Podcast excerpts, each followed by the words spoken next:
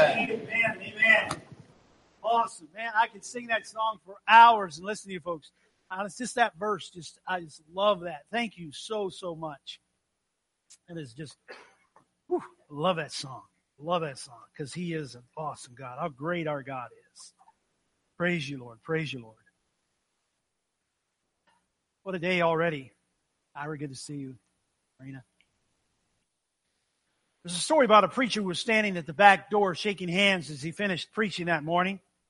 He grabbed one man by the hand and pulled him over to the side and said, Young man, you need to join the army of the Lord. You need to join the army of the Lord.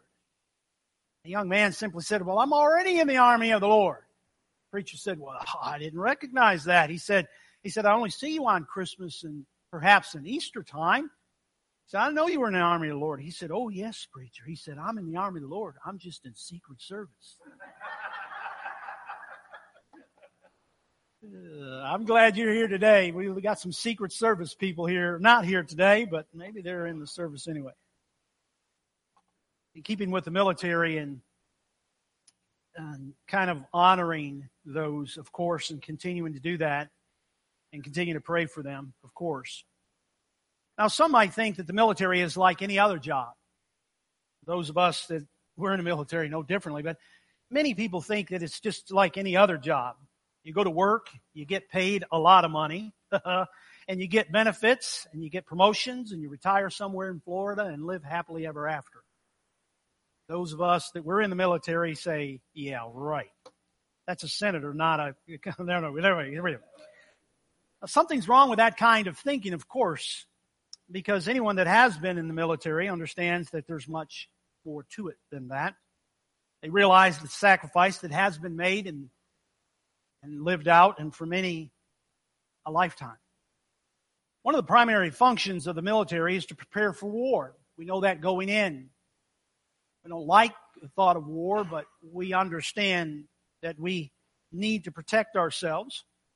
And you've got to know that when you sign up and raise your right hand. Those of us that stood in a room, I remember the time that I was in Louisville and I raised my right hand and so those of us that have raised our right hand and took the oath to give our lives for our country uh, discovered that it was not just a job, but it was a mission. It was a mission that could carry the ultimate price, our own lives. And we knew that going in. And for many, that has already played out in their lives. We see the caskets that come home and covered and draped with American flags other soldiers honoring them and grief that that carries with it for many, the scars that it carries for many.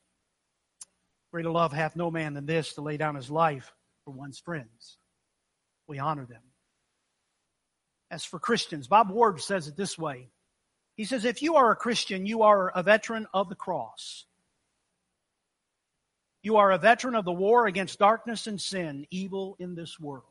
What a statement. I thought about that this week as I was preparing this message and knowing the things we needed to get through and try some to say some of the things that would also encourage all of us.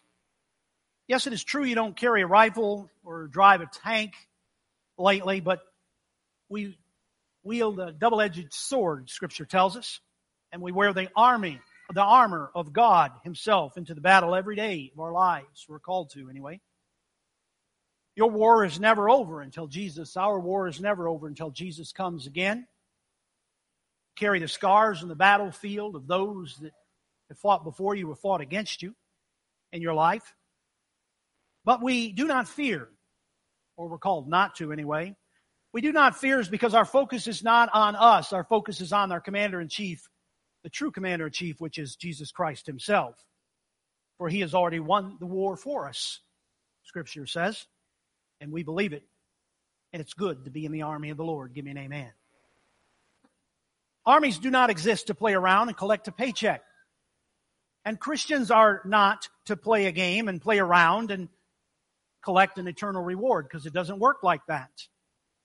Oh, some might think that, but we are called to suit up nonetheless and fight the enemy that's out there because there is truly one out there. I want to talk about that a little bit today. So I've listed a few things that the Army exists to do and things also that we do as Christians or should be doing. Armies exist to deal with conflicts, there is no doubt. As Christians, we are also going to deal with conflicts throughout our lives. Armies exist to defend their people. We too, as Christians, are called to defend our faith and each other.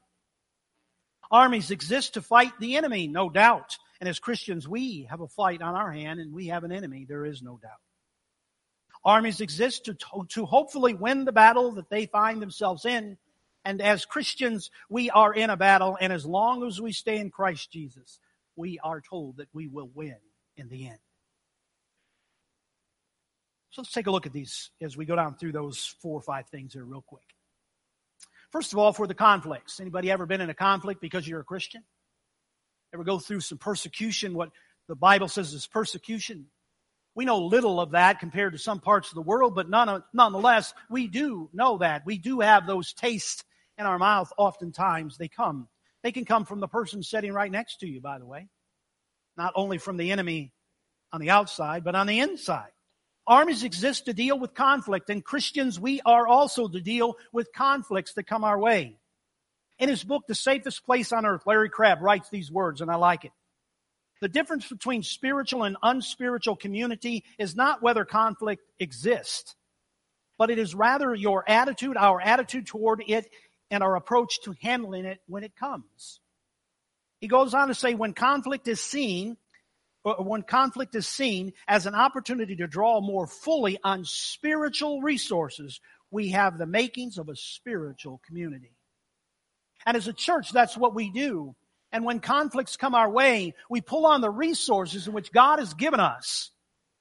It may be through an individual, but oh, certainly it must be through God's Word. And through those things, we have the right resources to handle the conflicts that come our way because every church that I know of will always deal with conflicts. All leaders will deal with conflicts and those that follow. God knew that we would face conflicts in our lives, and He has given us the resources in order to overcome those conflicts that we face. Of course, the biggest resource Himself is Jesus the Christ. That's why He is to be the center of your life. Not somewhere down the list, but the center of who you are. In John 16, the word says there, Jesus himself using these words, he said, In this world you will have trouble, conflicts. So straight up front, he wants to let you know if you become a Christian, you're going to have some troubles. Oh boy, I thought it was just going to be easy. Just get the paycheck and retire. No, he said you're going to have troubles. But then right after that, see, it would have been really, really sad to think that. But Bob, right after that, you know what he does? He comes back and he simply says, but take heart. Take courage. How can you take courage knowing the trouble's coming your way? How? He tells you, because I have overcome the world. And the church said, it's pretty good. We could go home on that one, but we're not. All right, hang on. My friend, I don't care who you are, and you can be the most dedicated and the most spiritual person that's ever walked planet Earth, but you're going to face conflicts. And without Jesus Christ in your life, Satan will take you out.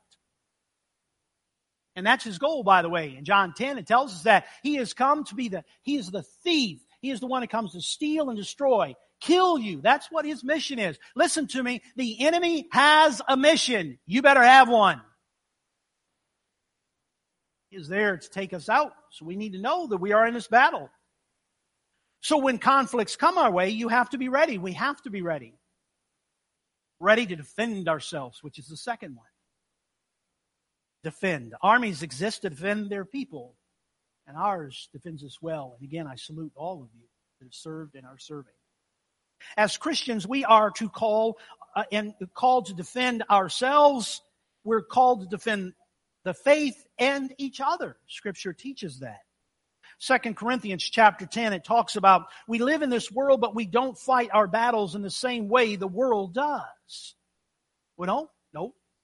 It's not a general telling us this and that, although we need to listen to what the generals say in our military, but we also have a commander in chief and his name is Christ and he gives us the orders, but he says, I want to tell you how you handle it. You don't handle it like the world handles it. But we're thinking, wait a minute, I'm in the world. I need to handle it like the world. And he says, no, don't handle it like the world because this is how you handle it. The weapons we use are not human ones.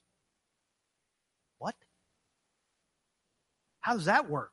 Our weapons have power from God. There's the answer. Our weapons have power from God and can destroy the enemy's strong places. How good is that? God causes waters to part.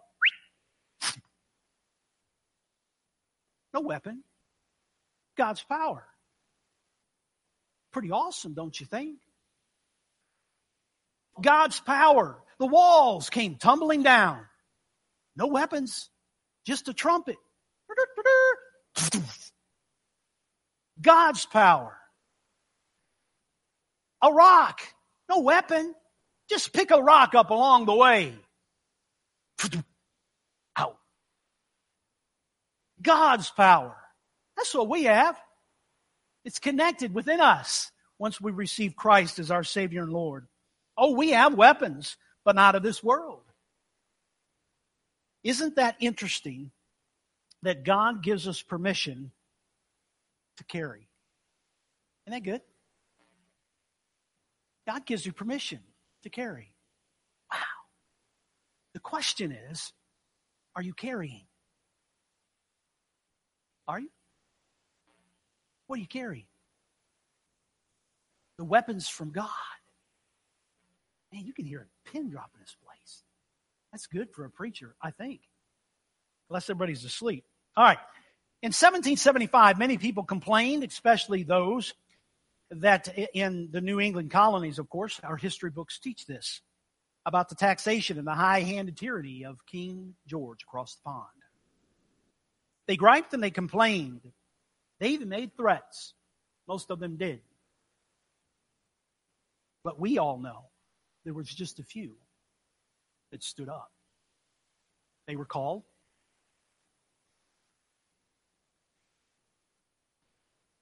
the militia. Just a few stood. Hmm. This week we honor those who heard the call all throughout history to give us this great country in which we live. And we salute them and we should. We should support them and we should. We should stand for them and we should. We thank them for what they've done. Now, as Christians, we may not wear the uniforms, but we are called to wear the full armor of God so that we can defend the body. Ephesians 6. Finally, be strong in the Lord and his mighty power. Put on the full armor of God so that you can take your stand against the devil's scheme. Are you putting on the full armor of God? Have you placed it on? Or is it like my uniform? Just in the one I wore in the military. It's hanging in the closet out in the garage, I think. I guarantee you I can't fit in it. I think sometimes as Christians we do that. God has called us to put on this armor, but sometimes we go out without the helmet. We go out without the breastplate. We go out with all those things that God has told us to put on. And then we wonder why we get hurt. We wonder why we get hit. We wonder why we get wounded. And then we drag ourselves in and fix me up, repair me. Oh, God does. He, he does do that. But there are a lot of wounds that we could prevent as Christians if we would just wear the full armor of God in which God has told us to put on. Give me an amen. Oh, there is evil in this world today. We all know that. In our prayer class today, we took time to pray for those down in Texas just this last week, just about this exact time, some deranged man walked into a church in Texas and took the lives of nearly 30 innocent people. Their families will be forever changed and scarred for life. Certainly, our thoughts and our prayers are with them. Let's just do that. Father, here we are in this comfortable building. Somebody's probably hot and somebody's probably cold. What a thing to have to worry about. There are those that their lives were shattered last week at this time. In your house, worshiping you, and evil entered those doors. Father, we pray for their families. We pray for the scars that have been left. We pray that you walk good people, honest people, Christian good people into their lives. But we, mo- we pray most of all, Father, that you would send your Holy Spirit to comfort them and to give them what they need in this hour. And all we can do on this side is just pray for them. Because we realize how close that is. Please, Lord, in the name and the power of Jesus, we believe. Amen and amen. Finally, or uh, one more I could say, enemy. The enemies exist, or the armies exist, I should say, armies exist to fight the enemy. And that's what we're to be about. As Christians, we are to fight the enemy. How do we fight the enemy is the question. We fight through faith. Our faith is a fighter for us. It is a way for us to move forward. Our hope has been in our prayer of uh, that, that David offered earlier, but our hope and, and prayer is our strength in that process, but also and certainly the Word of God. The Word of God gives us the orders in which we can carry out and how we can move about in our lives, our daily walk. How it is that we get the right instruction to get to where we need to strengthen you. Look at Second Thessalonians 3. It says, But the Lord is faithful. And the church said, Amen. But watch, and he will strengthen you and protect you from the evil one. Now listen, he says there he's going to strengthen you. It must mean that you need it. If he's going to give you strength, he promises you strength, then there must be a time in your life when you're going to need that. And so he's going to give that strength. They don't, they just, in all this process, they don't just pull you off the street and stick you in Afghanistan If you're in the military. That's not what they do. What they do is they select those and then they train those and they strengthen them to the point where they can take them there and drop them in that place so that they can serve our country at its highest level. And there's a reason for that. And God tells us the same. And so we come and we study together on Sunday in our Bible classes and in, in the teaching from behind the pulpit and Wednesday nights and the times we meet in small groups and all of those things. And so what we're doing all of that time is we're gaining strength. We're learning how to battle the enemy that is out there. And it's valuable for us. Don't think that this isn't valuable. Don't think that Bible classes aren't valuable because they are. They strengthen you. Any of us, any of you that played sports, you realize and learn quickly that the easiest way, I suppose, to get injured in a sporting event is to stand around paying and not paying attention to when a play is in progress, especially if you're playing football because they're going to, if you've ever done that, you're going to get your bell rung. And you're going to be sitting on the sideline the rest of the game figuring out, hey, how many hands do I have? Well, it's the same thing with the enemy. The enemy knows what's going on.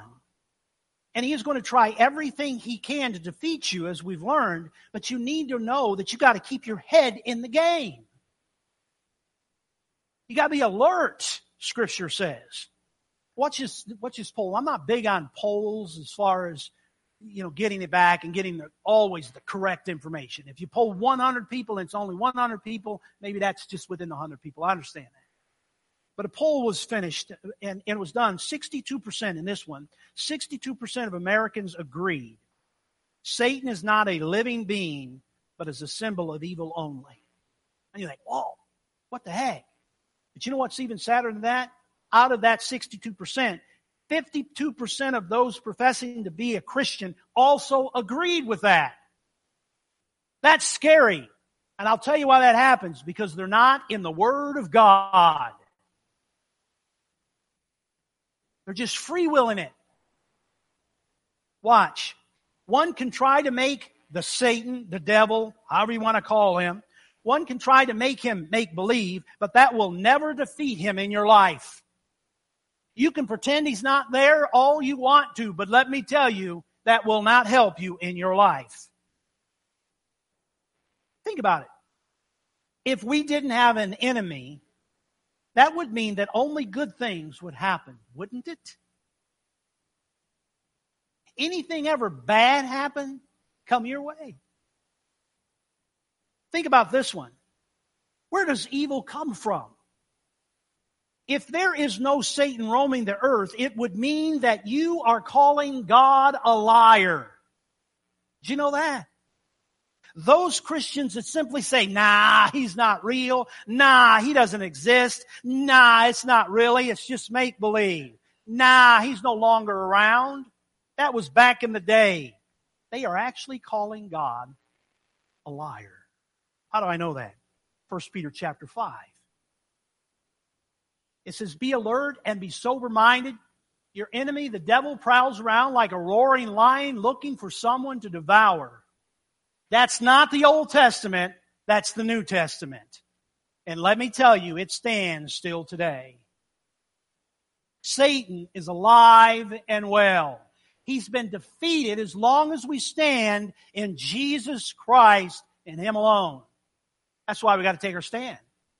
In James chapter 4, notice what it says Submit yourselves then to God.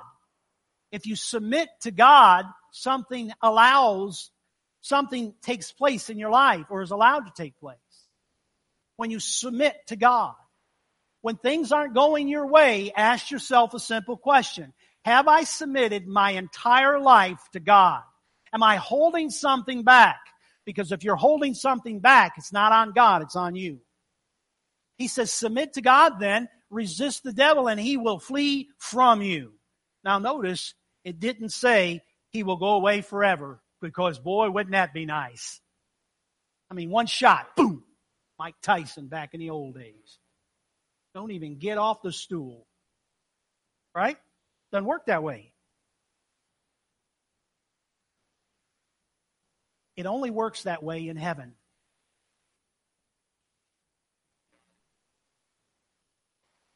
In heaven is a wonderful place where evil cannot enter in. But here on earth, yep, there is an enemy, and we must be alert at all times. Finally, armies exist to hopefully win the battle that they find themselves in. Well, we go in. Captain says that's our mission. We go. We go in and we do our best to win. As Christians, we are in a battle as well, as I mentioned, and as long as we stay in Christ, as I've mentioned, so I could probably close, but I won't. But in this, we too will win, because I want to give you a shotgun approach of Scripture. That means a bunch, or a few, more than two. Here's a couple Deuteronomy chapter 3. Do not be afraid of them. Who? The enemy. Those that stand against you. The Lord your God himself will fight for you. Isn't that good? Isn't that good?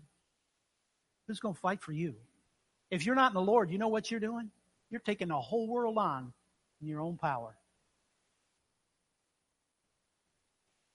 When I was in junior high, I took a boxing class. It was in, offered in gym. And I hurt this kid pretty bad. So I thought I was pretty cool. And I realized that somebody else that had boxed a couple years longer than I had was going about to wear me out. I wanted somebody else to fight that fight before it was over. Because I was not prepared to fight that fight. I got out while still good looking, though.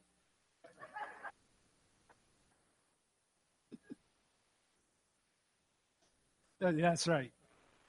But the Lord, it says the Lord fights for you. Isn't that good to know that He fights for I don't have to fight this battle alone. Somebody's going through something today. I know you are. I know you're out there. I can see you. Somebody's out there and you're going through something in your life. And you know what your problem is? You've been trying to do it on your own. You've been working at it and working at it. And you've been wearing yourself out. You drag yourself back home and you lie in that sleep number bed and you try to push all the numbers to get it just right. But you wake up in the morning and man, it's right there again. And you have tried everything within your own power, let me tell you something. Get on the Lord's side and watch what God can do for you in an instant, what you can't do for yourself in a lifetime. I love the fact that the Lord is going to fight for us. Oh, David threw the rock, no doubt. David threw the rock. But God guided the stone. Romans chapter 8. Give you two out of Romans. Take these with you today. What then shall we say in response to all of these things? If God is for us, who can be against us? It means there's no one. There is no other God. But if He's for us, then who can be against us? You see how it works? If no one's greater than God, if He's for us, who can be against us? The world? China? Russia? Other members? Doesn't matter. God's for us. Who can be against us? Deuteronomy chapter 28. The Lord will grant. Oh, I love this verse. Look at this verse.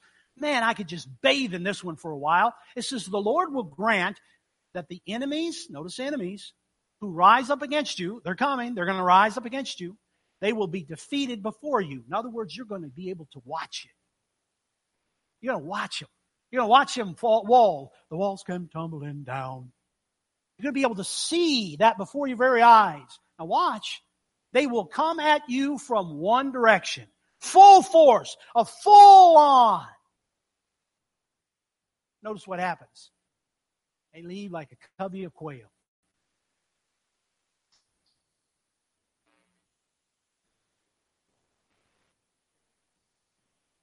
Somebody should say amen. I mean, isn't that worth an amen? Not because I said it, but because God said it. So let's just do that one more day. They will come at you from one direction, but flee from you in seven. Hallelujah. So when they're coming on, bring your best shot. God's on my side. And when he's done with you, you guys are going to just drift away. That's right. That's confidence in God, not in yourself, by the way. Romans chapter 8, last one here. Knowing all these things, we are more than conquerors through him who loves us. He loves us. So we're conquerors. Billy Graham said, I read the end of the book. we win. So as we take time to honor these brave men and women that served us and serve us today as well, let us not forget that we are in the Lord's army. The victory is ours for the taking. Hallelujah. No weapon forged against you will stand, Isaiah 54 says. But you need to know something before we leave because somebody's here undoubtedly. You don't know this. So you're going to know before you leave. So pay real close attention. It's real simple, but it's real important. You need to know before you leave that over 2,000 years ago, there was a battle of war. It was in its most intense moment. The enemy of the Lord appeared to be winning and had won. And for three long days, Satan and his warriors celebrated. But on the third day of that celebration, something began to happen. The tide was turned and Jesus pushed his way through the gates of hell itself and rose from the dead to not only win the battle over death, but assure us that we can win the victory as long as we stand in Jesus Christ. And so today, if you've never accepted Jesus Christ as your Savior, you're trying to battle it all by yourself, and He wants to assure you that you cannot win on your own. But he also wants to assure you that you can always win with him on your side. God is good. Thanks be to God. He gives us victory through our Lord Jesus Christ. In him and him alone may it always be the case for us. Praise God. Maybe today you have a prayer request. Maybe today you want to give your life to Christ. Maybe today you want baptism. Maybe today is the day that you have a hurt, that you want your brothers and sisters to pray with you and for you. Maybe today you have a celebration, and we'll pray for you with that as well. We love to hear that. Whatever your need is, we sing a song right now to give you that time to come forward if you desire to do so. God bless you. Thank you. Stand, sing.